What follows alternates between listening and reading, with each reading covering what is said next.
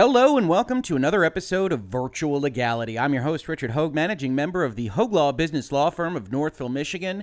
And I don't think we've ever started one of these videos with just the Google home screen as we are starting it today, but it just felt right. While I was talking about other lawsuits in the world of popular culture and technology, and in this case, fantasy novels yesterday, a number of you came to me on Twitter and in the comments to that video asking me why I wasn't immediately covering one of the biggest antitrust stories of the year. And that story is, of course, that the Department of Justice is suing quote unquote monopolist Google, assuming the premise, but it's the Department of Justice's right to do so, for violating antitrust laws. And this case is very, very significant.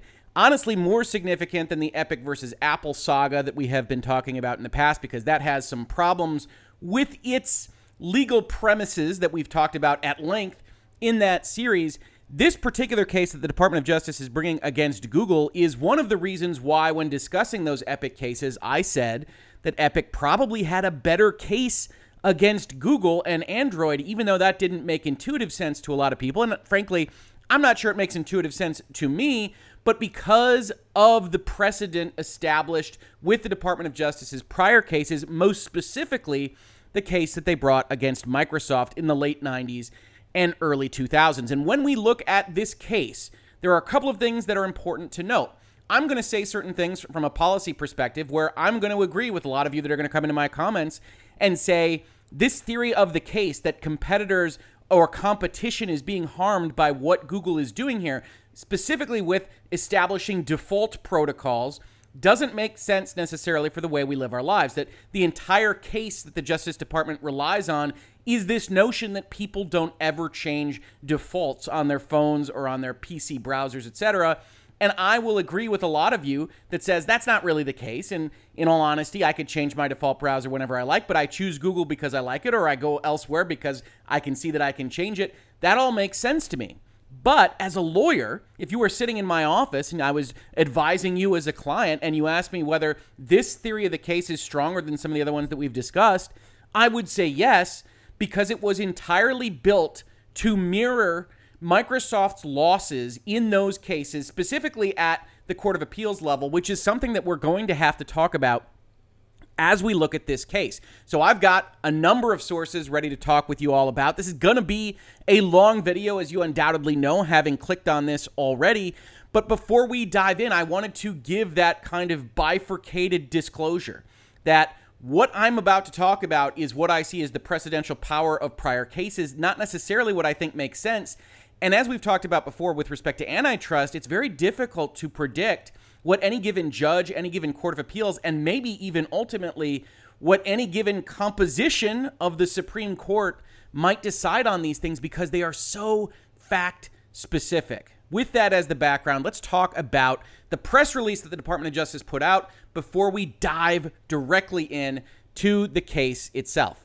Today, the Department of Justice, along with 11 state attorneys general, filed a civil antitrust lawsuit to stop Google from unlawfully maintaining monopolies through anti competitive and exclusionary practices in the search and search advertising markets. Now, that's an important concept here. A lot of people ask me what this had to do with Epic versus Apple. Specifically, Epic's claims that Apple is operating monopoly on their side and that Google is operating monopoly with Google Play on the mobile platform Android OS uh, phones. And there's a little bit of overlap there, but for the most part, this case is focused like a laser beam on search, search advertising, and what they also call search text advertising as a subset of the search advertising market. So this doesn't actually have a lot to do with the Epic and Apple fight on the video game side.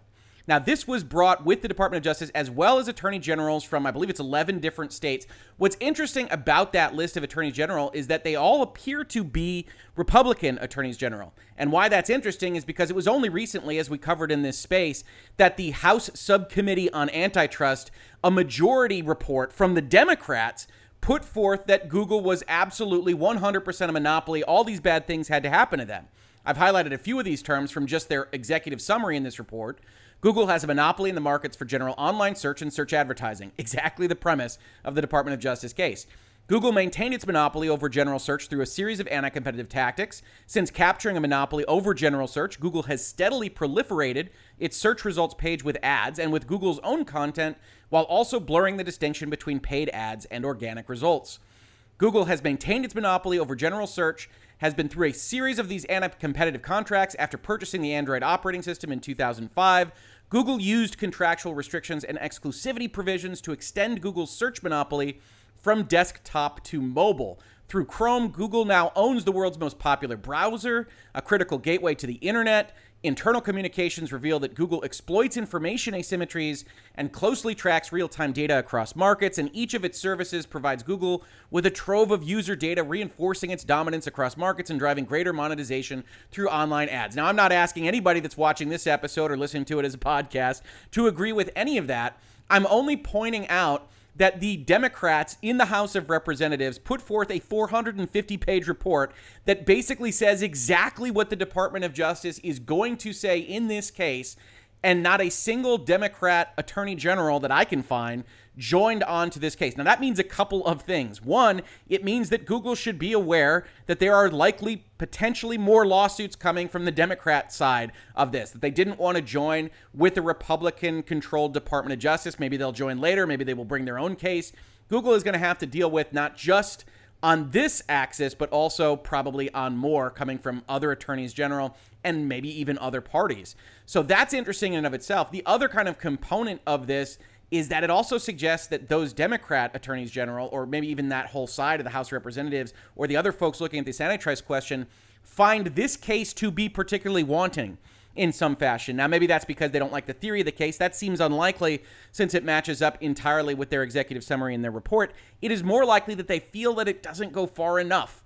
And if that is in fact the case, then, well, Google better hunker down because there's going to be even more serious versions of this coming in perhaps the very near future. Now, the quote from Attorney General William Barr Today, millions of Americans rely on the internet and online platforms for their daily lives.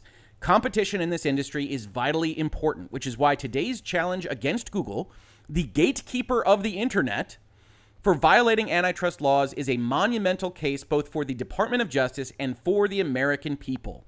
This lawsuit strikes at the heart of Google's grip over the internet for millions of American consumers, advertisers, small businesses, and entrepreneurs beholden to an unlawful monopolist. I, I love the political rhetoric here. And certainly it assumes the premise, right? If you're the Department of Justice, you aren't bringing this case because you think it's a loser. You're bringing it because you think it's a winner and or because you think you can extract some nice penalty fees from Google. But we'll talk about that a little bit later. Now, the overall premise of this case, which we're going to dive deep into, is as follows. As alleged in the complaint, Google has entered into a series of exclusionary agreements. Keep track of that word exclusionary because it doesn't necessarily mean what you might think it would mean, and it doesn't necessarily mean what the Department of Justice wants you to think it might mean. That collectively lock up the primary avenues through which users access search engines and thus the internet by requiring that Google be set as the preset default general search engine on billions of mobile devices and computers worldwide, and in many cases prohibiting pre installation of a competitor. Now, a couple of things there you see that the primary axis of this argument, and we're going to see it a thousand times when we look through the actual complaint, is the notion that Google is acting in the restraint of trade, is acting as a monopolist under the Sherman Antitrust Act by paying folks to put it as the default choice on their phones, on their tablets, on their browsers, and also prohibiting not installation of a competitor, but pre installation of a competitor that these various hardware providers or the browsers themselves, they can't have Bing or DuckDuckGo or whatever it might be pre-installed as a search functionality. They can have that be an option on their phones and browsers. And in fact, they do, as we know if we've interacted with any computer or phone in the last 10 years. But that isn't enough for the Department of Justice. Now, that does ring a mirror if you've been following the Epic versus Apple case on this site, in this channel because that's what Epic said that Google was effectively allowing sideloading, but it didn't matter because default power was too important. Now, we're going to take a look at the Microsoft case as part of this video because the court in that case effectively decides that default maybe does have that level of importance, primarily because Microsoft didn't fight it, maybe because they thought it wasn't uh, that important, but that because the court decided that in that case, That is what the Department of Justice is relying on right now. And again, from a precedential standpoint, I can see why the Department of Justice thinks they have a good case.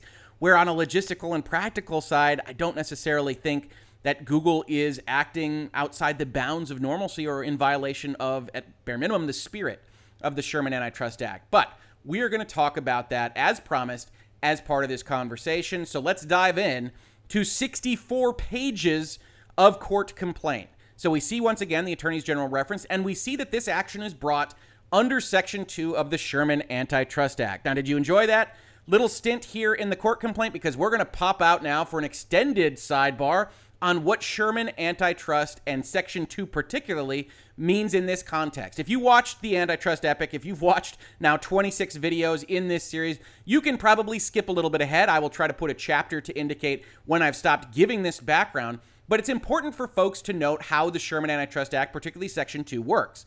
So this law says every person who shall monopolize or attempt to monopolize or combine or conspire with any other person or persons to monopolize any part of the trade or commerce among the several states, so it can't be within one state because that's where federal jurisdiction comes from, shall be deemed guilty of a felony. But it's also important to note that that's way, way, way too broad, right? That that has the impact of saying anybody that does anything to keep anybody else down, to compete with them on a very fundamental definitional level, could run afoul of those laws. So, in interpreting them, which have been around for now hundred of years, the Federal Trade Commission, the Department of Justice, the courts have looked at them from an unreasonable standpoint. Or, as the Federal Trade Commission website says here, the antitrust laws prescribe unlawful mergers and business practices in general terms leaving courts to decide which ones are illegal based on the facts of each case. Yet, for over 100 years, the antitrust laws have had the same basic objective to protect the process of competition for the benefit of consumers, making sure there are strong incentives for businesses to operate efficiently, keep prices down, and keep quality up. The Sherman Act outlaws every contract, combination, or conspiracy and restraint of trade and any monopolization, attempted monopolization, or conspiracy or combination to monopolize. Long ago, the Supreme Court decided that the Sherman Act does not prohibit every restraint of trade, only those that are unreasonable. For instance, in some sense, an agreement between two individuals to form a partnership restrains trade, but may not do so unreasonably, and thus may be lawful under the antitrust laws.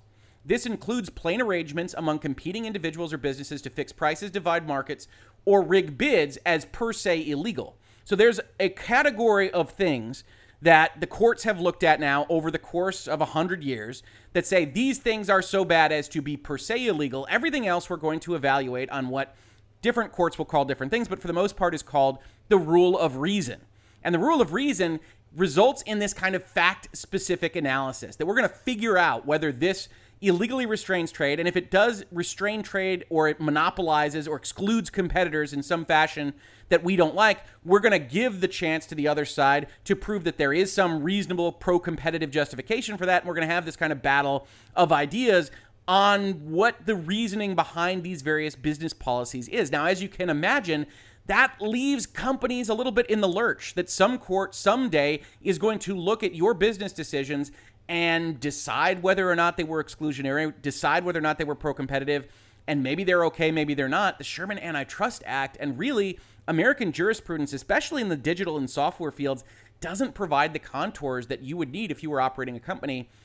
And it doesn't really help that the courts have said it's not illegal for a company to have a monopoly or to charge high prices. Right? That's the other component of this that I know a number of you are probably already aware of that gets lost on the internet, on YouTube, even from some legal analysis that it's not illegal to have a 95% market share. It's not illegal to be a monopolist. It's illegal to maintain that monopoly or to create that monopoly with unreasonable methods, as framed here by the Federal Trade Commission. Or if we look at it a little bit further, the court has to determine whether you have monopoly power in a relevant market. This requires in depth study of the products sold by the leading firm and any alternative products consumers may turn to if the firm attempted to raise prices.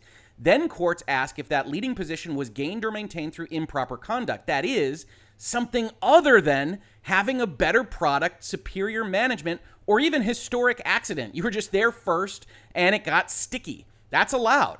What isn't allowed is doing these things that the court will determine after you have done them are quote unquote exclusionary which leaves us in the position that we're in right now, which is that the Department of Justice is saying that whatever Google is doing, which we're going to talk about right now, is exclusionary in a way that is unreasonable and that Google is using its market position to harm the actual consumers. Now, there's a couple of consumer groups there. They will make a couple of claims about advertisers that they aren't getting the bang for the buck that they should from purchasing search advertising space on the Google engine itself, but also consumers in general, which is really where most of these kinds of cases usually lay because you have to show that Hoeg or Bob or Mary or Joe is actually being harmed by what one of these companies is doing in order to bring a successful case under the Sherman Act or the Clayton Act or whatever else you're trying to bring as the Department of Justice or in a civil case. So that's the background.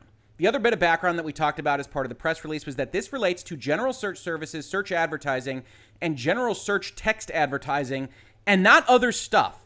If we went and we looked at William Barr's press release, which I didn't bring up as part of this video, he points out that this is not a case about some of the other things that you are seeing. It's not about the Communications Decency Act, Section 230. It's not about censorship. It's not about uh, advertising space favoring Democrats over Republicans or Republicans over Democrats. It's not about those questions.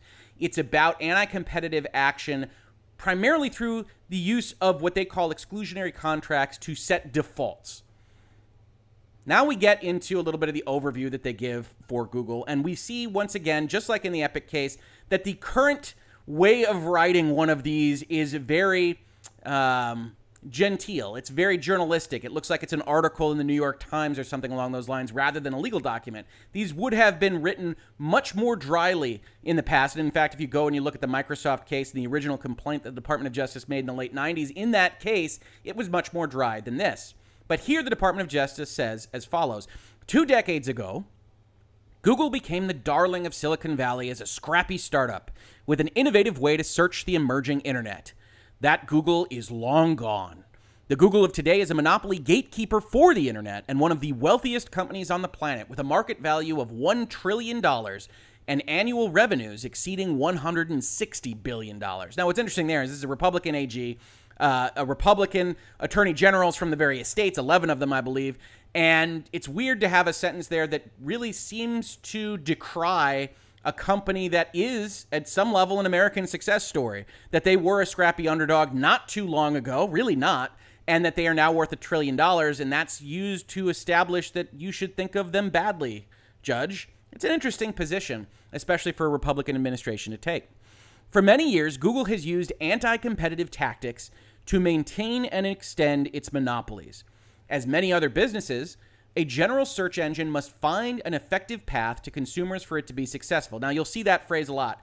General search services, general search engine, they have to do the very difficult thing, which Google will argue about, and we'll see at the end of this video, that Google services in search are distinct and different from searching for products on Amazon or searching for airfares on Expedia. That Google search is not something that should just be part of this big market of internet search services, but is in fact this kind of generalized concept. Now, there is a distinction, of course, between your Bings and your Googles and your Amazons and your Expedias, but the question becomes if you wanted to leave Google for some reason to go find something more specific, could you do it at one of these more specific sites? And I think the answer to that is yes.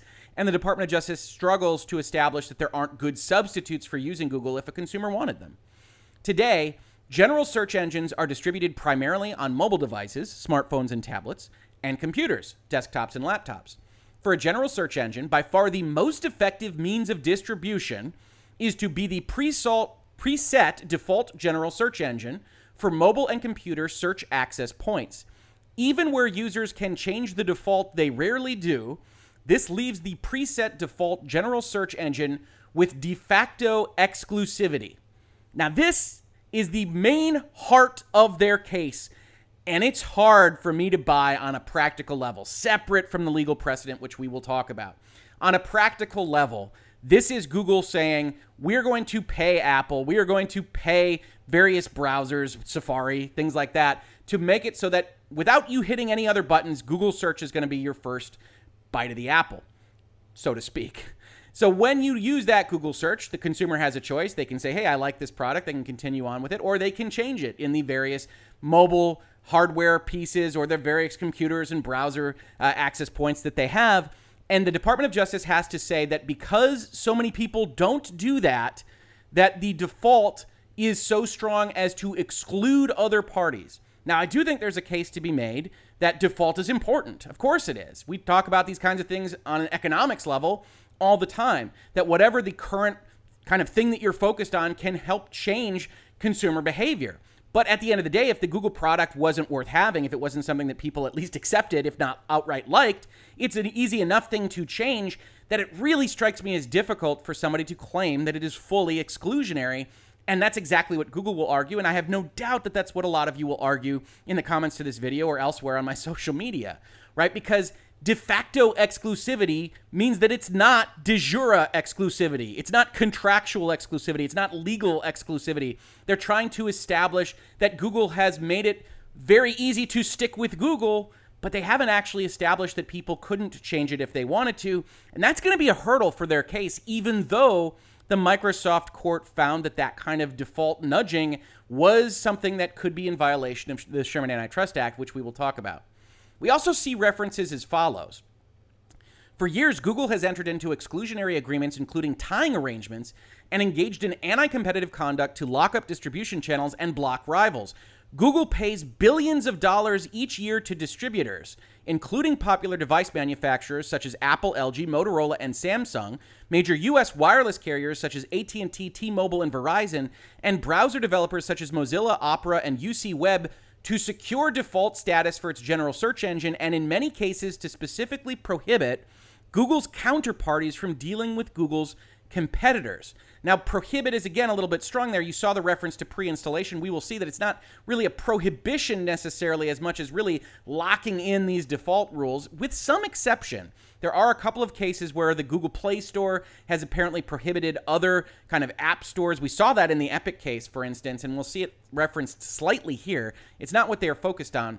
But one of the things I wanted to note in this paragraph, and I will note it again when they get to this discussion more fulsomely, is that it's an odd thing to make the case that Google is a monopolist with monopoly power that nonetheless has to pay billions of dollars of the revenue it receives out to these various hardware access points in order to make sure that they stay there.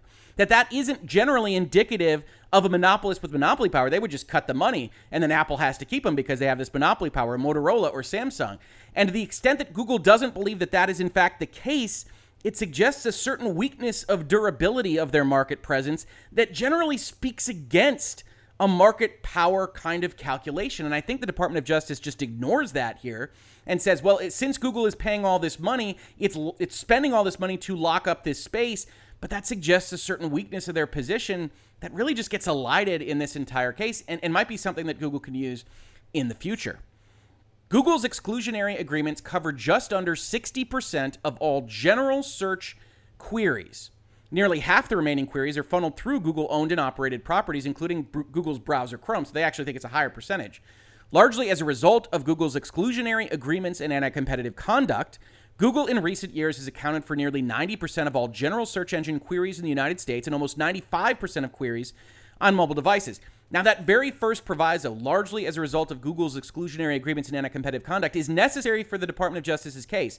But I think you could probably already see the main problem they have with their theory is that they are basing it on this default presence, which is going to look identical to exclusionary agreements and anti competitive conduct to we've got the best product on the market, right? If we've got the best product on the market, then people aren't going to leave when they see us as the default. I don't know about you. I still use Google primarily for the defaults on things like my phone, and I've tried other browsers, and I tend to like the way they present their information and what they deliver more than other browsers. Some of you might disagree. That is your right. I would bet that you changed your default browser on whatever access point that you have if you do disagree. And that's exactly what a competitive marketplace looks like.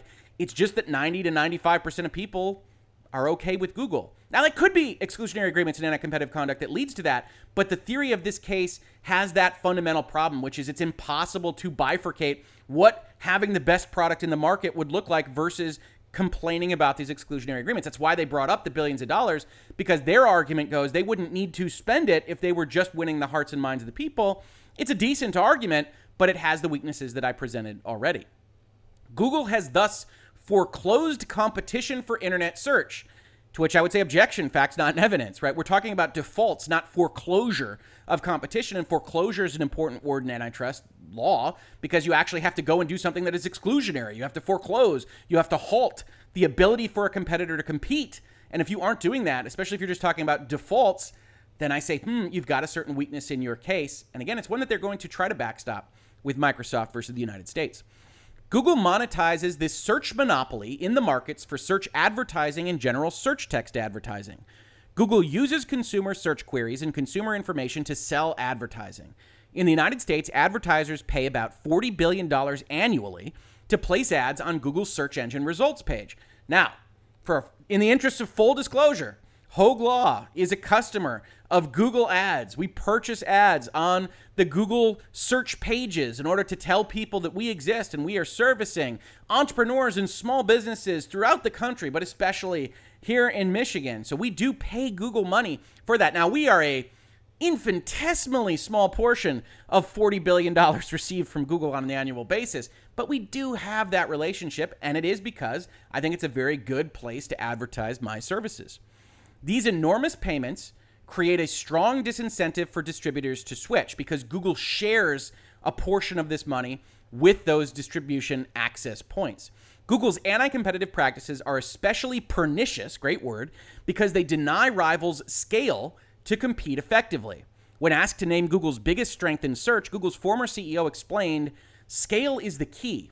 We just have so much scale in terms of the data we can bring to bear. Now, understand what the Department of Justice is saying here. Google's collecting all that data, it's preventing others from collecting that data, and that's a bad thing. It's a weird argument to make, especially with a lot of the privacy concerns that people have in technology just in general today. And it says Google has all this data and it's preventing other people from getting that data, and that's a bad thing.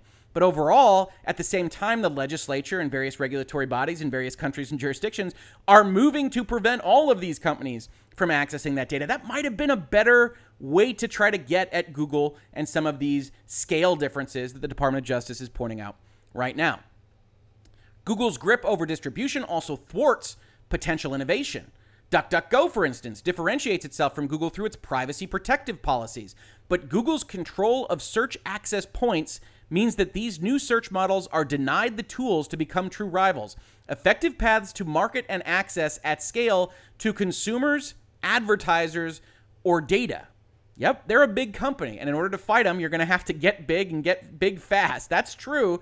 That's not different in any other industry in the United States or really elsewhere around the globe. Now we get to Section 10, and this is where we're going to have another sidebar where we talk at length about this case United States versus Microsoft. Google's practices are anti competitive under long established antitrust law.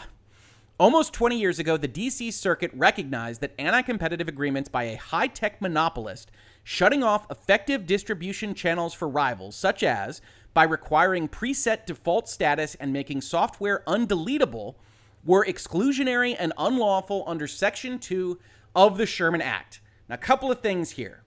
That is somewhat long established antitrust law, but it hasn't been revisited in any great scope. If you actually go and look at the press releases on this case, you will see that this is the Department of Justice crowing about the fact that this is the first time that they've really looked at issues like this since this case in United States versus Microsoft. It's also worth noting that United States versus Microsoft had a somewhat tortured history right? So I've brought up a couple of things. I want to talk about the baselines that Microsoft established that mirrored some other antitrust rulings in other industries. I also want to talk about where this case came out, especially how the Court of Appeals looked at this case, because that's more important than what the U.S. District Court says, despite the fact that the D.C. Circuit is all that's talked about as part of the Department of Justice's claim here. So if we go and we look, we see what the basic rules are here. First, as we talked about, the court must first ascertain the boundaries of the commercial activity that can be termed the relevant market. Microsoft's share of the worldwide market for Intel compatible PC operating systems currently exceeds 95%, so they find a problematic market. Now, as we've talked about, just being a monopoly power doesn't actually get you in trouble with the law. So now they have to establish, as the court does here in Microsoft versus the United States, what it means to be unlawfully using monopoly power in this context. In a Section 2 case, a Section 2 Sherman antitrust case, once it is proved that, that the defendant possesses monopoly power in a relevant market, liability for monopolization depends on a showing that the defendant used anti competitive methods to achieve or maintain its position. The threshold question in this analysis is whether the defendant's conduct is exclusionary. That is, whether it has restricted significantly or threatens to restrict significantly the ability of other firms to compete in the relevant market on the merits of what they offer customers. If the evidence reveals a significant exclusionary impact in the relevant market, the defendant's conduct will be labeled anti competitive, and liability will attach unless the defendant comes forward with specific pro competitive business motivations that explain the full extent of its exclusionary conduct. So, as we talked about, this kind of rule of reason analysis is a bit of a ping pong match or a tennis match, if you prefer, where effectively they have to say, okay, this thing that you are doing is exclusionary. It's excluding potential competition from the space, from the relevant market, and so you are a bad person.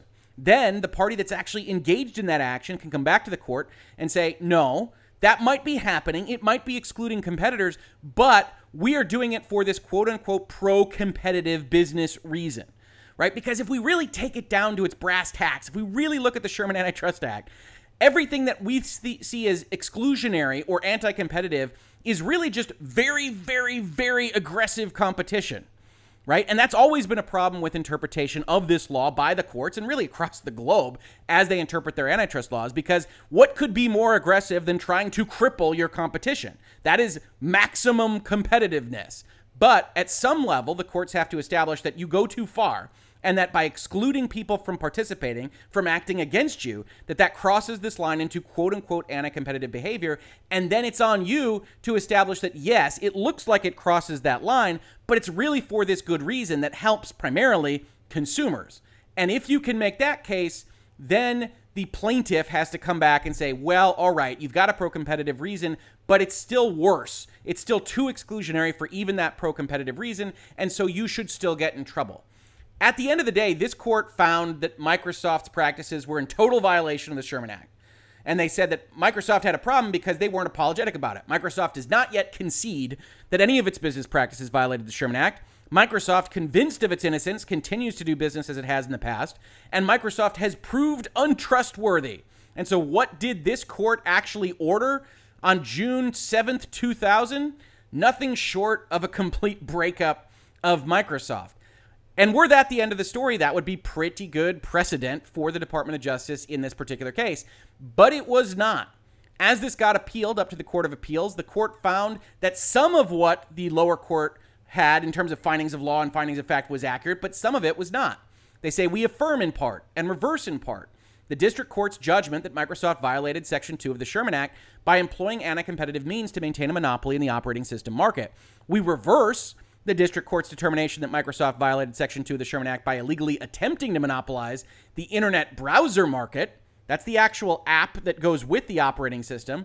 And we remand the district court's finding that Microsoft violated Section 1 of the Sherman Act by unlawfully tying its browser to its operating system. And we'll take a look at that tying consideration as part of this video as well. But they have a problem, this Court of Appeals does, with establishing that increased functionality, mandating that more free software as part of your operating system goes to consumers is somehow per se illegal and that a rule of reason analysis is justified in those cases. And the Department of Justice doesn't necessarily fight that in their claim as of yesterday, but it's still worth noting that the Microsoft case is not nearly as clean as people present it as, not the least of which is for the reason highlighted in green.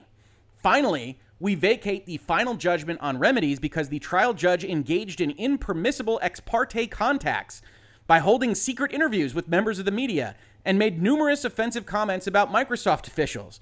So the Court of Appeals actually sits here and says, yes, we're going to accept certain of these findings of facts and findings of law, but we will note that the judge was clearly biased against Microsoft at the lower level, and so much so that we are going to vacate the entirety of the final judgment and remand certain of these issues. Ultimately, this would lead to a settlement in the case between Microsoft and the United States Department of Justice and Netscape Navigator gaining market share Maybe because of this, maybe not. Economists all over the place disagree as to whether this was effective or not.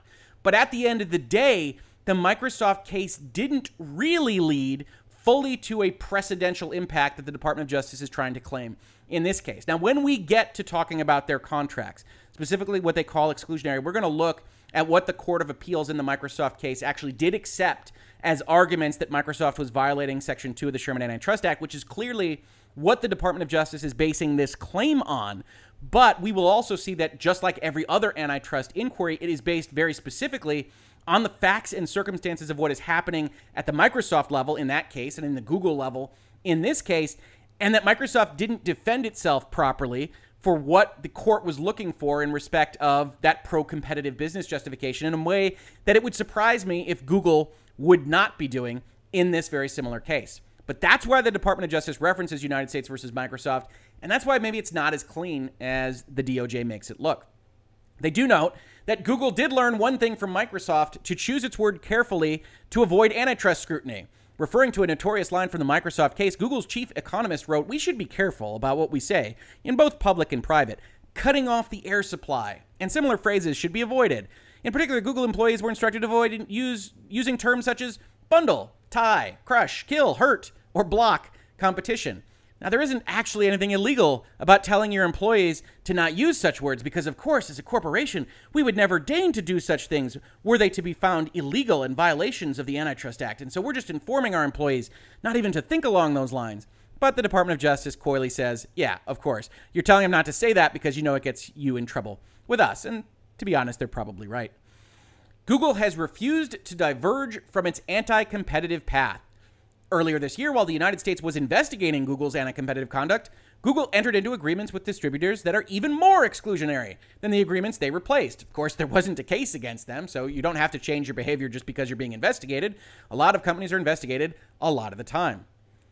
Absent a court order, Google will continue executing its anti competitive strategy, crippling the competitive process, reducing consumer choice, and stifling innovation. Again, these are all things that the DOJ has to show because the courts have interpreted the Sherman Antitrust Act to really be about protecting those consumers. So you have to show that Google doing this hurts innovation, hurts consumer choice, hurts consumers in some real tangible fashion because other way, otherwise the jurisprudence of the United States is why should the Department of Justice be getting involved? Because Google's doing its thing and if consumers aren't hurt by it, then we should be very cautious about using the tools of government to affect just change for the sake of change. Now, we've got a lot of background here about how search engines work, how computers work, that I'm going to skip. These are useful. You can check out the case, of course, in the description to this video. These are useful, especially to judges and people that might not have the technological background of some others. But for the most part, this stays pretty superficial. This is how you type things into Google and how Google works in general. Given the internet's enormous breadth and constant evolution, establishing and maintaining a commercially viable general search engine is an expensive process. So they're trying to establish barriers to entry. That's one of the parts of defining a good market that you can't find substitutes, and competitors really have to get capital together to fight with you. So exclusionary acts are more problematic in a market such as that because it takes so much time and money and effort to even get started. The United States has only three general search engines that crawl the internet Google, Bing, and to a lesser extent, privacy focused search provider DuckDuckGo. A fourth general search engine, Yahoo, does not currently crawl the internet and instead purchases search results from Bing. This was a fact I did not know, so thank you, Department of Justice. I didn't know that Yahoo didn't actually have a, a, search engine that was functional. It actually just purchases its results from Microsoft, perhaps because I don't use Yahoo as a search engine because I never liked the mass of content on their various screens when I did like this nice and naked Google page. In any event, for example, consumers can search retail marketplaces such as Amazon or eBay to shop for products or go to Expedia or Priceline to compare airfares. Search sites that offer users a narrower, focused set of answers to queries are specialized search engines. Most general search engines do not charge a cash price to consumers. At least one, Bing, even offers to pay consumers rewards for using its general search engine. That does not mean, however, that these general search engines are free. Now, it doesn't. There's no such thing as a free lunch. You had to spend your time. Maybe you had to spend your gas to get there. As we see the Department of Justice say here, you have to give your personal information and quote unquote attention in exchange for the search results, which gives them eyeball space to give ads. Those aren't generally things we would think of as non free in the normal way that we live our lives because yeah we have to give our data we have to do these various things presumably a lot of these people that use these search engines are aware of that and are doing it freely But the Department of Justice is trying to establish here that there is a cost to consumers of the way that Google does business. And if you don't have a Google that is competing with other search engines, then you don't necessarily have a reason to go and find someone else that is doing maybe less with the data that they're collecting in a way that you like better. It's not a bad argument necessarily, but it does elide certain ways that we usually think about anti competition, antitrust laws in general. They then give a little bit of description about how Google Ads works. And then eventually, Google discovered that it could increase the number of clicks and its own profits by ranking ads to promote those with greater relevance and therefore higher expected click through rates. Now, here I thought they were going to go into some biases that they weren't following their terms of service, that they were advantaging certain ads over others.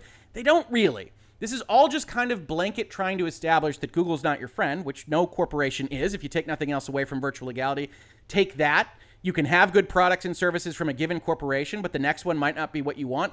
And in no fashion are they after your best interests in general. They're just after market share and pleasing the most amount of consumers, yes, for the longest period of time, but that might not include you. We also see references to how advertising works, which is nice. You know, they put this funnel here. This is how you get clients. This is how you get customers to buy your shoes, whatever it might be.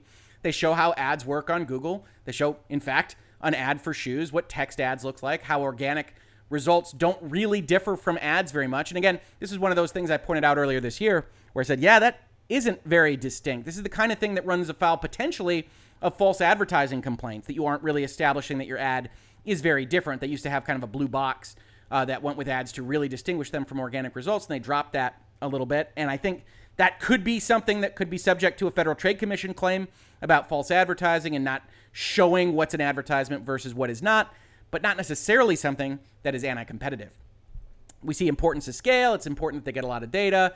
And then we see mobile search distribution channels. They say with roughly 60% of searches, Mobile devices represent the largest and over the last five years, fastest growing search distribution channel. In fact, if you go and you look at Hoeg Law hits on our website or even on this YouTube channel, you'll see a lot of them. The majority of them come from phones or phones and tablets. Fewer people are looking for those kinds of things directly on their computer. So that's entirely true, but it doesn't necessarily solve their case for them.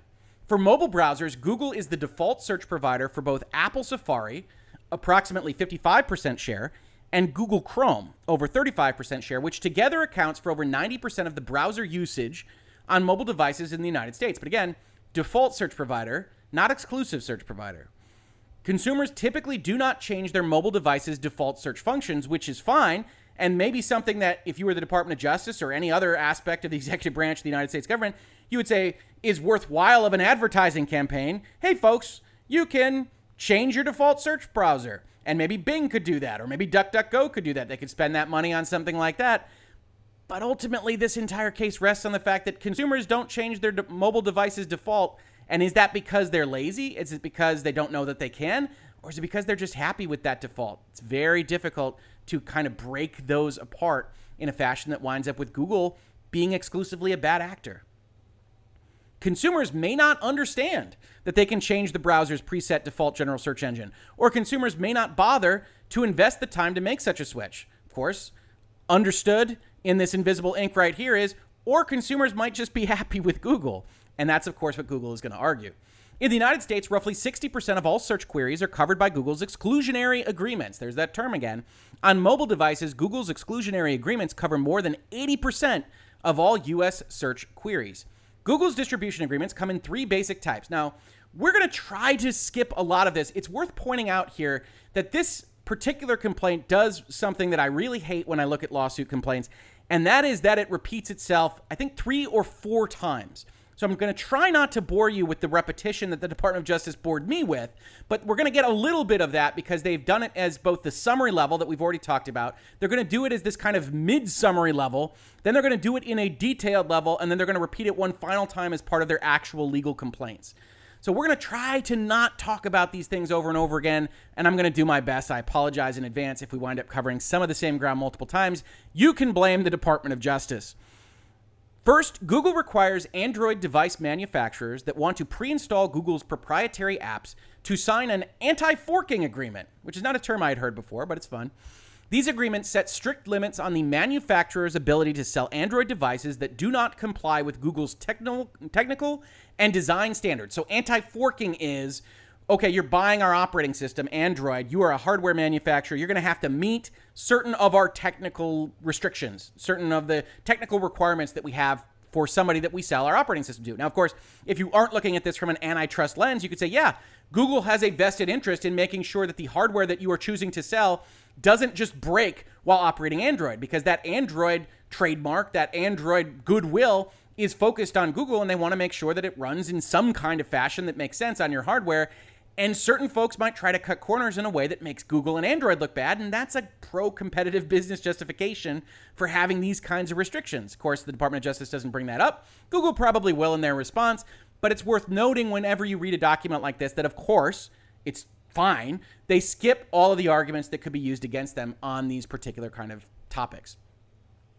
Google provides access to its vital proprietary apps and application program interfaces, those APIs that we've talked about before, for pre installation, but only if the manufacturers contractually agree to take a bundle of other Google apps, such as Google Play, make certain apps undeletable, and give Google the most valuable and important real estate on the default home screen. Note what you don't see here you don't see a reference to not being allowed to put on something separately. That actually comes up with Google Play. I'm surprised it wasn't brought up here, kind of separate app stores and things along those lines. But side loading, unlike Epic, who just goes straight as a bull through a China uh, store and doesn't care, China shop, and what you've got here is the Department of Justice saying we're not going to claim that Google prohibits other app stores or other apps on their system. We're just going to base our claim on the fact that default is so much more important uh, than something else. And I do think that does present a weakness, as I've said before. Finally, Google provides a share of its search advertising revenue to Android device manufacturers, mobile phone carriers, competing browsers, and Apple. In exchange, Google becomes the preset default general search engine for the most important search access points on a computer or mobile device. These agreements work exactly as Google designed them to foreclose distribution to Google's search rivals. Again, foreclose is a bit of a strong word here, weakening them as competitive alternatives for consumers and advertisers by denying them scale. Yes, I suppose they have foreclosed their access to the default standpoint, but not access to the actual consumer base, so it does present a problem. To help the Android ecosystem achieve critical mass and to advance the network effects, Google shared its search advertising and App Store revenues with distributors as further inducement to give up control, and also indicative, as we've talked about before, of the fact that they weren't monopoly providers of Android, certainly at the start. Today, Android represents over 95% of licensable mobile operating systems for smartphones and tablets in the United States and accounts for over 70% of all mobile device usage worldwide. The only other mobile operating system with significant market share in the United States is Apple iOS, which is not licensable. Now, that's worth noting. Epic calls it a duopoly, but Apple iOS is not licensable. It allows the Department of Justice to make this claim on only license, license, licensable mobile operating systems for this purpose. When if they had to take a bigger swath of operating systems, this number would, of course, come down. Now you get a big picture of what they're talking about with respect to these quote unquote exclusionary Android agreements. You have that anti forking, the hardware limitations, the pre installation agreements, and then the revenue sharing agreements. Now, the revenue sharing is just them buying these other agreements. It's how they give money for them entering into the anti forking and the pre installation agreements. It's not specifically otherwise exclusionary. The Department of Justice has to struggle to make that case as part of this document as well, but they present a competent case of how they see this playing out, why it's exclusionary. The fundamental problem is, of course, that it's only about default and not actual exclusion. These agreements broadly prohibit manufacturers from taking any actions that may cause or result in the fragmentation of Android. Notably, as we have talked about a thousand times in virtual legality, fragmentation is left undefined, giving Google wide latitude in practice. Congratulations, Department of Justice. You and I are in rapt agreement on this particular point. It is worth noting when people put ambiguous terms in the terms of service because they can use them for any reason that they want, as we have talked about with respect to Twitch and with respect to YouTube, obviously a Google company, and all these various terms of service that allow this kind of without definition prohibition does result in this quote unquote wide latitude, and it is always and forever worth noting. Now we continue on, they repeat themselves a lot. An app store is one of the most valuable features of a mobile device because it offers access to compatible apps that do not come pre installed on the device. For years, Google Play has been the only commercially significant app store option for Android manufacturers, and it can only be put on the Android OS if you sign up to one of these Google Mobile Services agreements. That's the point of the Department of Justice here. Signing a pre installation agreement is the only way for an Android device to pre install any Google app, include, including Google Play. And since they are so important, this is where I think the Department of Justice probably has some of their best points. This is why I thought Epic's claim against Android and Google was strong, is because it does mirror some of what we saw with respect to Microsoft and the United States, which we will talk about in just a second. Google enters into search revenue sharing agreements with Android manufacturers and carriers.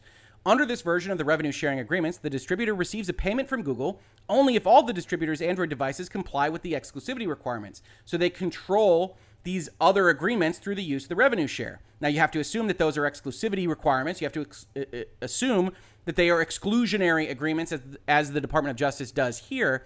But at the end of the day, it is undoubtedly the case that Google is incentivizing compliance with those documents with a big pot of money.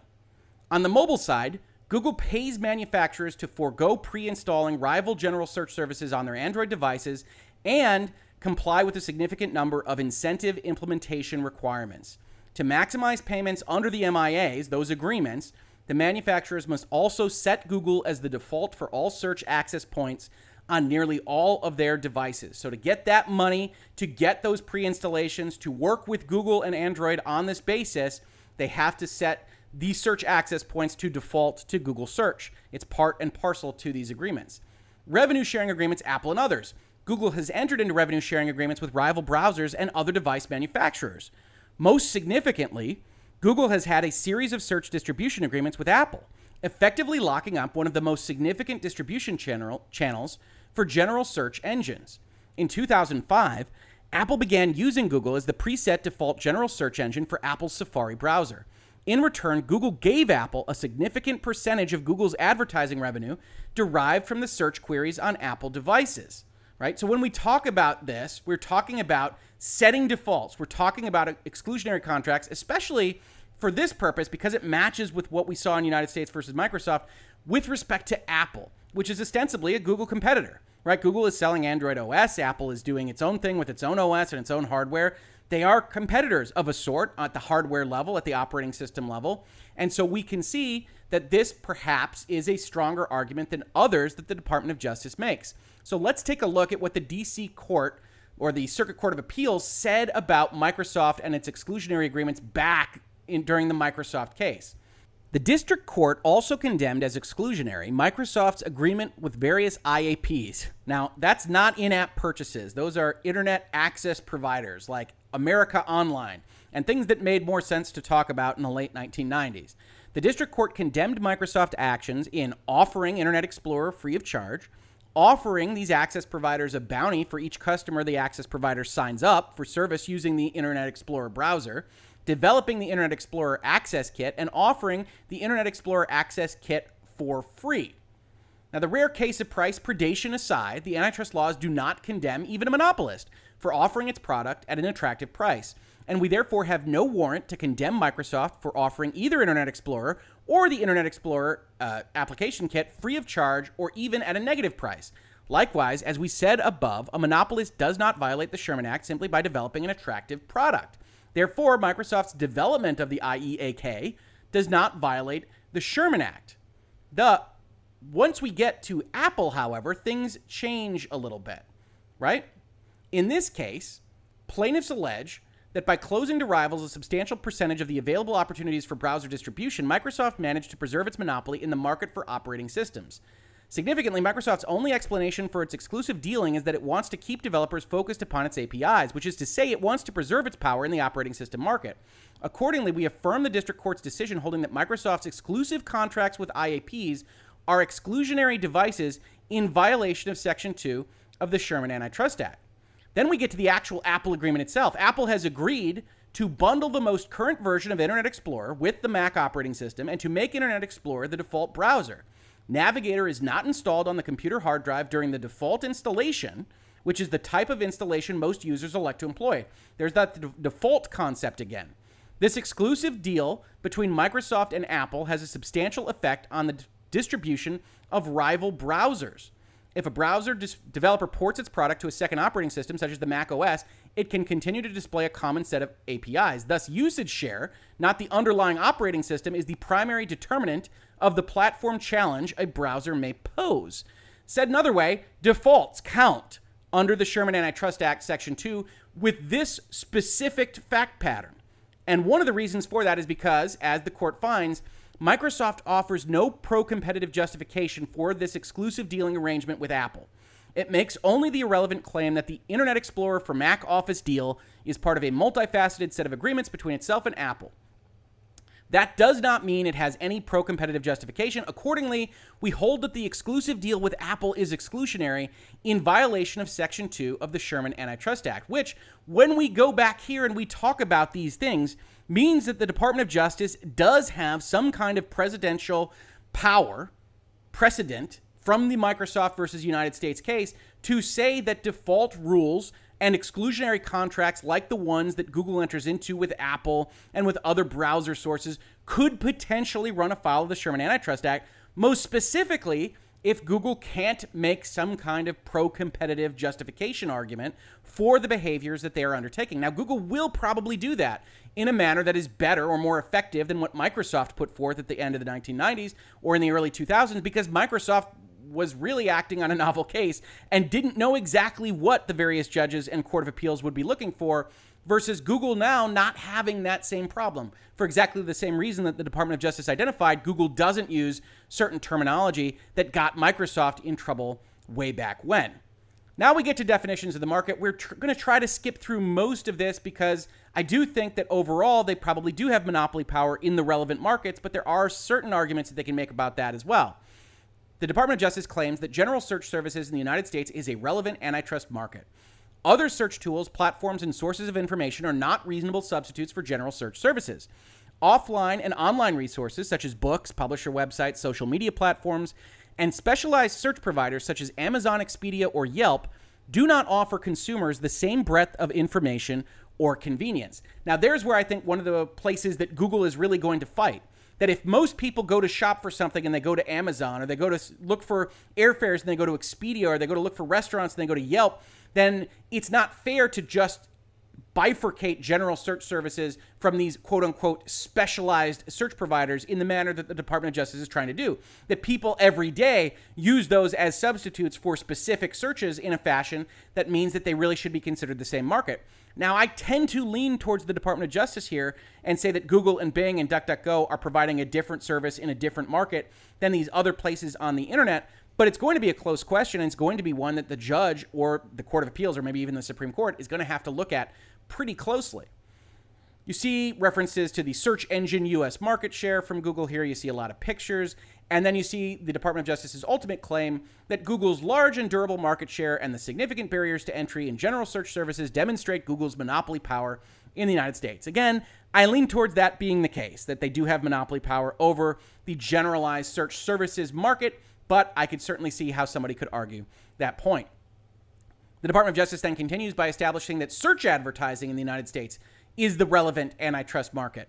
Other forms of advertising are not reasonably sub- substitutable for search ads. For example, offline ads, such as newspaper, billboard, TV, and radio ads, cannot be targeted at a specific consumer based on the consumer's real time, self disclosed interests. To some extent, true. Obviously, you get TV ads that are aimed at specific demographics that are watching this particular program and have demonstrated certain things about that program. Same with newspapers and billboards and really radio. You do target these things geographically and for other reasons, but there's no doubt that they can't be as micro targeted as something online.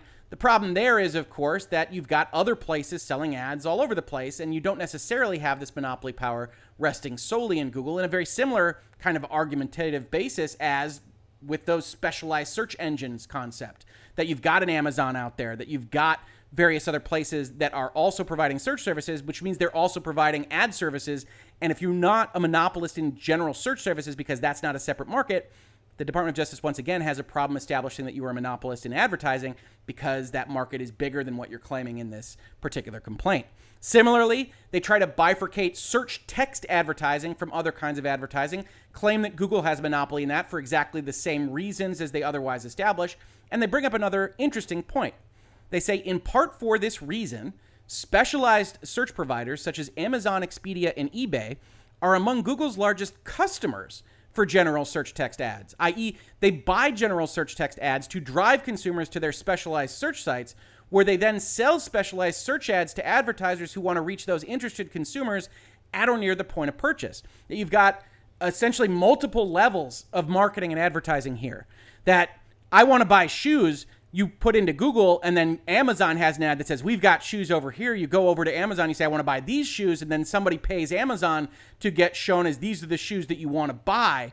And that makes it so it does start to look a bit like separate markets. But whether or not that will ultimately win the day is going to be up to some judge and some economists somewhere establishing this from either the billion dollar corporation side or, of course, the US government side.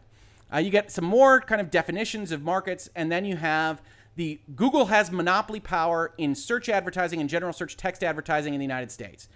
Google's share of the US search advertising market is over 70%. The Department of Justice claims that this actually understates Google's market power in search advertising because many search advertising competitors offer only specialized search ads right? So they are trying to say, hey, this 70% number doesn't even take into account the fact that we can't actually separate those specialized search ads from this calculation. And so this is actually higher if we were only aiming it at the market that we're trying to establish in the other sections of this complaint, which is interesting, primarily because if they can't separate it, that does present another weakness in their overall definition of the market itself. And then you get where the rubber hits the road. This is where the court or where the Department of Justice actually has to find or claim that Google is acting anti competitively with respect to the power that it holds. Google is a monopolist in the general search services, search advertising, and general search text advertising markets, period. That's what they tried to establish in the rest of the document. Google has unlawfully maintained its monopolies by implementing and enforcing a series of exclusionary agreements with distributors over at least the last decade.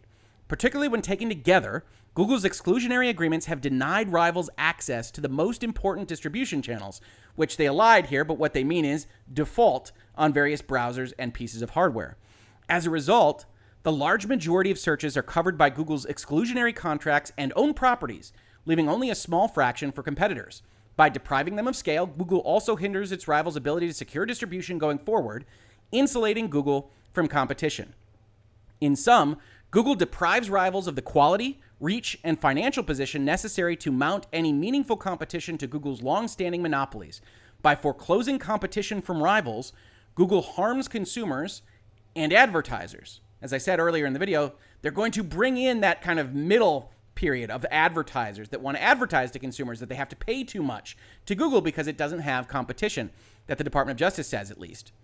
As one executive for a competing search product recognized in frustration last year, Google essentially has locked up all distribution with its Apple deal and restrictive Android licensing terms. In fact, they're paying for that privilege. Apple has not developed and does not offer its own general search engine. In exchange for this privileged access to Apple's massive consumer base, Google pays Apple billions of dollars in advertising revenue each year, with public estimates ranging around 8 to 12 billion dollars. Now, one side note here that's worth noting is that Epic is currently fighting Apple for taking 30% of the amount of money that it receives for things like sales of V-Bucks in Fortnite, claiming that Apple isn't doing anything for those goods. To which the judge has responded uh, with certain respects to saying, well, you're getting access to their consumer base. Isn't that something of value? And Epic says, no, we should be allowed to do what we want. It's worth noting here that Google is getting practically nothing from Apple at least as described in this Department of Justice complaint, and paying $10 billion for it solely because that means access to the folks that use an Apple iPhone. It's an interesting divergence of opinion as to what the value of the Apple hardware access is. And it's worth noting that if there isn't a reason to limit the access in this way, you might have more long tail effects than just Epic and just Microsoft and Sony and video games. If places like Google or Facebook or other big tech giants can break into ecosystems like Apple and Apple's hardware. What happens to this 8 to 12 billion dollars? What happens to the cost of phones? Will that actually improve the lives of consumers? That's something that the Department of Justice or Epic or anyone else that brings this claim actually has to establish. And there are a lot of question marks following that question. The revenues Google shares with Apple make up approximately 15 to 20% of Apple's worldwide net income. That is crazy. One fifth of Apple's worldwide net income comes from the fact that Google is the default search engine on their phones or tablets or Macintosh computers. That's crazy. But it also suggests that Google isn't a monopoly power because they wouldn't have to be paying that much money to have that level. And then, in fact, Apple is closer to exerting that power because it has this big base of people that Google wants access to. It's a very interesting complaint because it suggests certain things about the power of these two companies that I don't think the Department of Justice really wants to suggest. Although it is possible to change the search default on Safari from Google to a competing general search engine, which is an important note, few people do, making Google the de facto exclusive general search engine. That is why Google pays Apple billions on a yearly basis for default status. Indeed, Google's documents recognize that Safari default is a significant revenue channel and that losing the deal would fundamentally harm Google's bottom line. In short, Google pays Apple billions to be the default search provider in part because Google knows the agreement increases the company's valuable scale. This simultaneously denies that scale to rivals. But if Google is actually getting that value out of the money spent for Apple, it's hard to see that as exclusionary. If scale is so important to this business model and it increases the company's valuable scale, is this not a pro competitive justification right here? If those eyeballs are so important to actually functioning in this marketplace, then isn't Google paying this money doing the best thing possible for their business model? And that, yes, it might deny that scale to rivals, but they have every pro competitive justification for making their product more valuable and useful and better for consumers.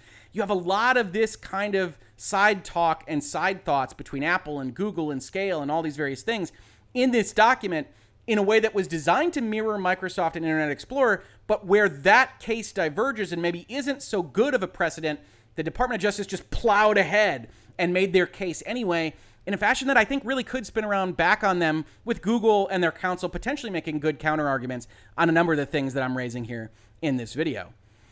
Uh, in other words, because of the long time deprivation of scale, no other search engine can offer Apple or any other partner the mix of quality, brand recognition, and economics that market dominant Google can. That's an interesting acknowledgement itself, right? That nobody can offer Google's quality or brand recognition or economics. That's fair. That means that Google's product is the best, at least as far as Apple is concerned, yes?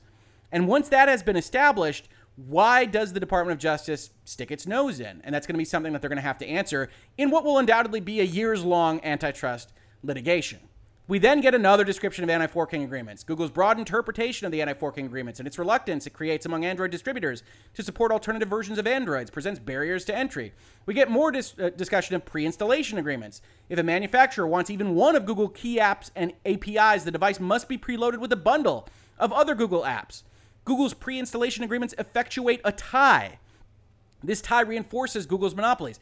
Note an important thing here the Department of Justice is not actually bringing up this tying concept solely as illegal. This is one of the places that the Department of Justice got tripped up in with respect to Microsoft. When we look at the Microsoft case, and again, the highlights aren't popping up here, so I apologize for that, we see that the court wound up saying that in the land of software, it's unclear whether or not tying is actually a bad thing. It certainly shouldn't be per se illegal, we don't think because tying can benefit consumers, particularly when we're talking about software functionality and interoperability and the usefulness of your hardware or your operating system. Now, they say that and they say, we note that our judgment regarding the comparative merits of the per se rule and the rule of reason is confined to the tying arrangement before us. Courts don't decide other things. We decide the, co- the case or controversy in front of us, where the tying product is software whose major purpose is to serve as a platform for third party applications, and the tied product is complementary software functionality. Our reading of the record suggests merely that integration of new functionality into platform software is a common practice, and that wooden application of per se rules in this litigation may cast a cloud over platform innovation in the market for PCs, network computers, and information appliances, which you might recognize as smartphones here in the land of 2020, which is a long way of saying that the court found that we shouldn't just assume that tying things on a software functionality level together should be deemed illegal under the Sherman Antitrust Act.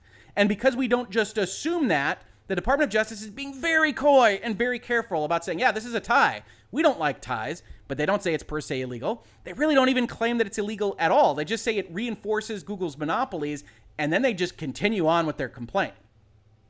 Consumers desiring to use non Google search access points thus suffer because they cannot save storage space on their devices by deleting unwanted Google apps. Because they are undeletable, the storage space concept is something that is potentially a problem, which is a, a hard case to make because the operating system itself is going to take up some space. And so, does the Department of Justice have a complaint when Android is certain size and not a smaller size because consumers are somehow harmed? It's it's a tricky one. It's an interesting one, and I like it, but it's a tricky one to actually bring at this level of the case.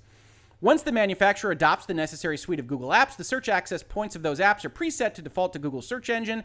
A senior executive at Google referred to changing Chrome's preset search default as totally off the table and insisted that if a manufacturer values their MADA, the agreement on this basis, they cannot modify Chrome settings. This is important to Google. They want it. Why? Because it's useful to them. That's why they're paying large amounts of money to have it. But is it anti competitive? That remains the question.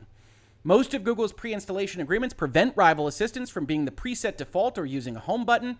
Discussing the proposal with colleagues, one Google employee noted allowing a mode that does not have Google as the default search provider and completely changes the home screen would violate Google's terms and risk breach. They have these terms and these agreements for a reason. They don't want their hardware partners to be changing them. This is important to them.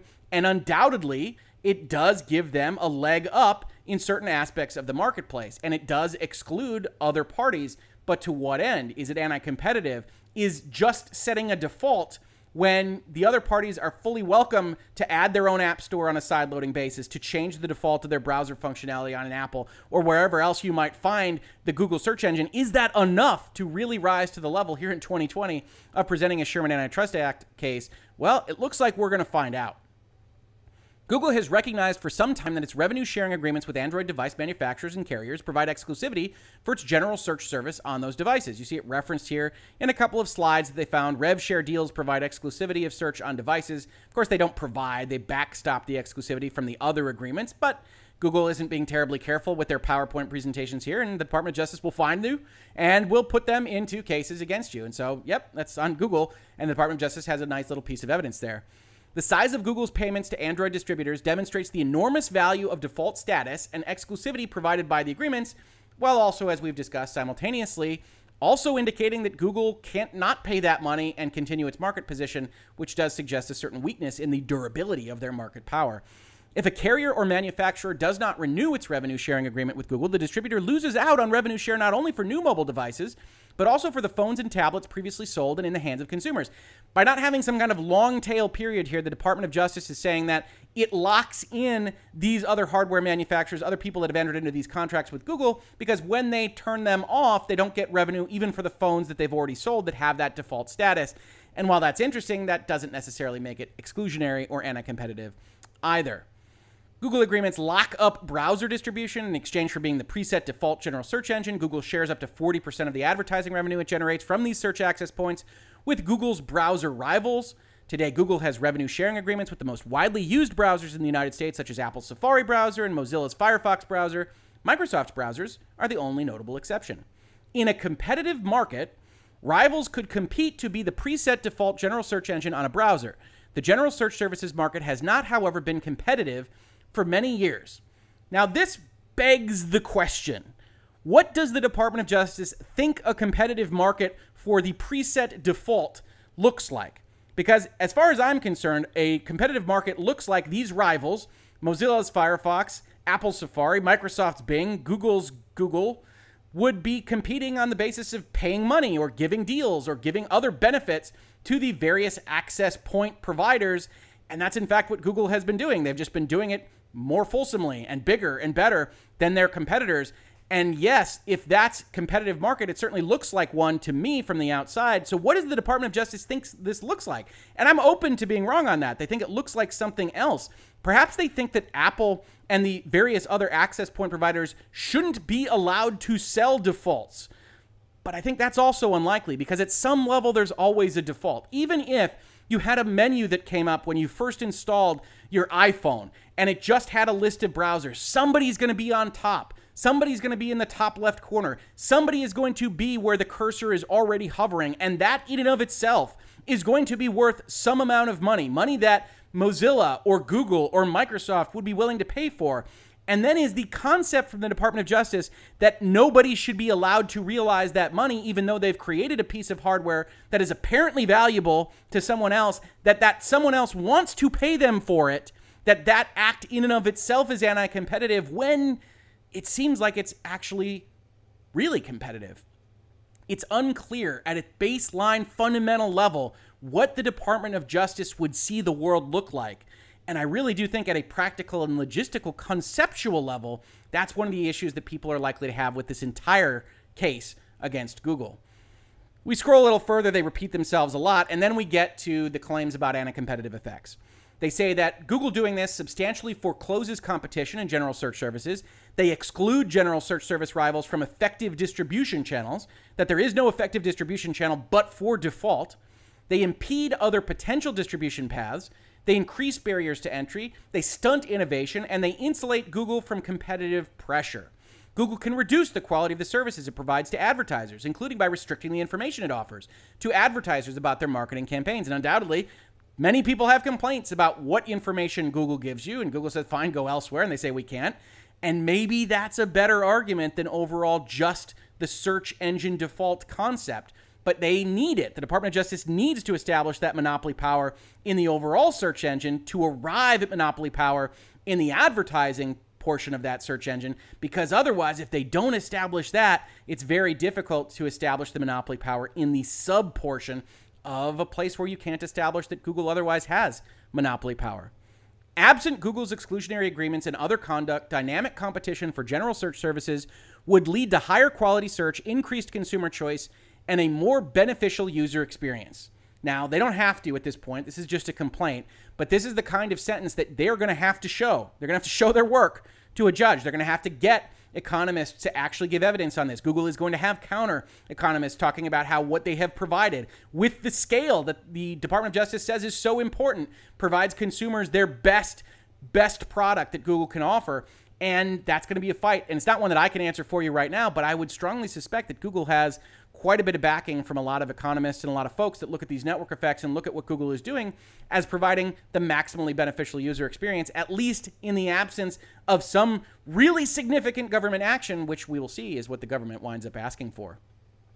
Now, in terms of the violations alleged, this just repeats one last time what we've talked about already. Google has willfully maintained and abused its monopoly power in general search services through anti competitive and exclusionary distrib- distribution agreements that lock up the preset default positions and then also require pre-installation and tie Google search access points to the availability of Google Play and Google APIs.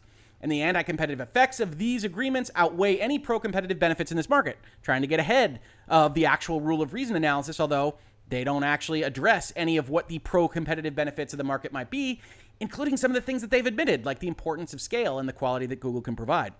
Google has willfully maintained and abused its monopoly power in search advertising through the same thing. Google has willfully maintained and abused its monopoly power in general search text advertising through the same thing. And so we would ask Judge that you decree that they have acted unlawfully. B, that you enter structural relief as needed to cure any anti competitive harm. Break them up if you have to, Judge. We're okay with it. Quite the strong position for the Department of Justice to take. Enjoin Google from continuing to engage in the practices that we have described Enter any other preliminary or permanent relief necessary and appropriate in your good judgment. Enter anything else that you find just and proper and award us all with the amount of costs incurred. Now, awarding costs is important, right? The Department of Justice brings this case against Google for a number of reasons, probably for politics purposes, definitely, but also because if they can get a penalty or a fee or a settlement amount out of Google. That's going to fund some offices around the country. That's going to fund the Department of Justice. It's going to fund various state AGs. And so the people that wanted to be a part of this know that. If this is a winner at the end of the day, they're going to make some money from Google on this, regardless of what else happens. And so you do have that profit motive as well. But if you take nothing else from this deep dive into this particular document, the main thing to take away is that the entire premise of the Department of Justice's case is that people, consumers, are so unwilling to change the default search engine on their phones or tablets or PCs or through any other place that they can access a browser that the failure of consumers to change the default amounts to exclusion of competition by Google. and that Google is a monopoly purveyor of search services, even though they have to pay billions of dollars out to these various access points, and that in the absence of true competition, consumers are harmed by all of this activity. Now, as you probably rightly suspect, Google did not take well to the filing of this lawsuit yesterday. They titled a blog post, A Deeply Flawed Lawsuit That Would Do Nothing to Help Consumers. And we're not going to go over this in detail. We are, of course, going to link this in the description of this video, but they said today's lawsuit by the Department of Justice is deeply flawed. To the contrary, it would artificially prop up lower quality search alternatives, raise phone prices, and make it harder for people to get the search services that they want to use. Apple features Google search in its Safari browser because they say Google is the best. This agreement, this arrangement, by the way, is not exclusive. Our competitors Bing and Yahoo pay to prominently feature, and other rival services also appear. They highlight that Yahoo and Bing are in these various favorites tabs that you can see here. They aren't the actual default search if you just go and search under something in Safari, which is really what the Department of Justice claim is aimed at, but they are featured in various places on the iPhone 11 and MacBook Pro, per this blog post. Changing your search engine in Safari is easy. On desktop, one click, and you're presented with a range of options. You also see that Microsoft does the very same thing by preloading Bing onto Windows devices. That Android can have itself be changed with one click. They even have a helpful GIF here that shows, hey, look, we can just put Bing on here, and we can change it no problem. Not any issue to changing the settings on an Android. And the bigger point that the lawsuit misses, according to Google, as we said when we looked at the case, is that people don't use Google because they have to. They use it because they choose to. Now, the counter argument there is okay, let's say that's true, Google. Why are you paying $10 billion to Apple? Right? If people choose to use you, why is that money necessary? And the answer might well be that default is important. And if we don't pay that money in a real competitive market that exists today, as Google might argue, then Microsoft will pay that money. And they will put Bing and Yahoo in as the default. And that will cost us more than $10 billion because certain people really do just like whatever's presented in front of them. But that doesn't make our behavior exclusionary because there will always be a default. Somebody will always be in that default position. And so, because somebody will always be in that default position, somebody will always be, as they describe it, eye level in the aisle at the grocery store, then somebody is going to pay money to get that position, and it might as well be us. And the Department of Justice doesn't, I don't think, have a really good argument in response to that claim. Somebody is going to be default. And is the problem that Google is too big to be default? Maybe. But that is a tough claim for the Department of Justice to make, and it's going to be a tough claim to see proceed, probably for a multi year long antitrust case. You see Google then going forth with more animations about how easy it is to change your browser. And then they also point out some of the other things that we said. When searching to buy something, 60% of Americans start on Amazon. And American antitrust law is designed to promote innovation and help consumers not tilt the playing field in favor of particular competitors or make it harder for people to get the services they want. We are confident that a court will conclude that this suit doesn't square with either the facts or the law. In the meantime, we remain absolutely focused on delivering the free services that help Americans every day. So at the end of all this, You've got my thoughts. I'm very curious to hear what yours are. Please leave comments to this video. I think certainly Google and Facebook and Twitter and Twitch and all these other tech companies have really hurt their own goodwill with some of the behaviors that they have taken, some of the ways that they have operated, particularly in this election season. And so I do think there is a big kind of growth of outrage about how they have behaved and the control they have over people's data.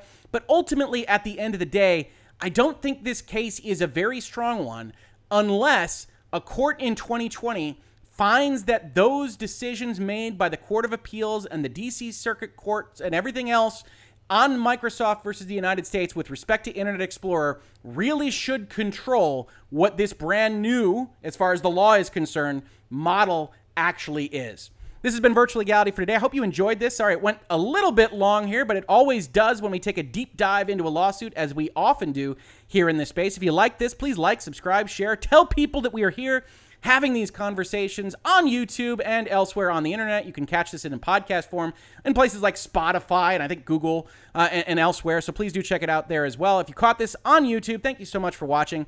And if you listen to it as a podcast, thank you so much for listening. And I will catch you on the very next episode of Virtual Legality. Virtual Legality is a YouTube video series with audio podcast versions presented as commentary and for education and entertainment purposes only. It does not constitute legal advice and does not create an attorney client relationship.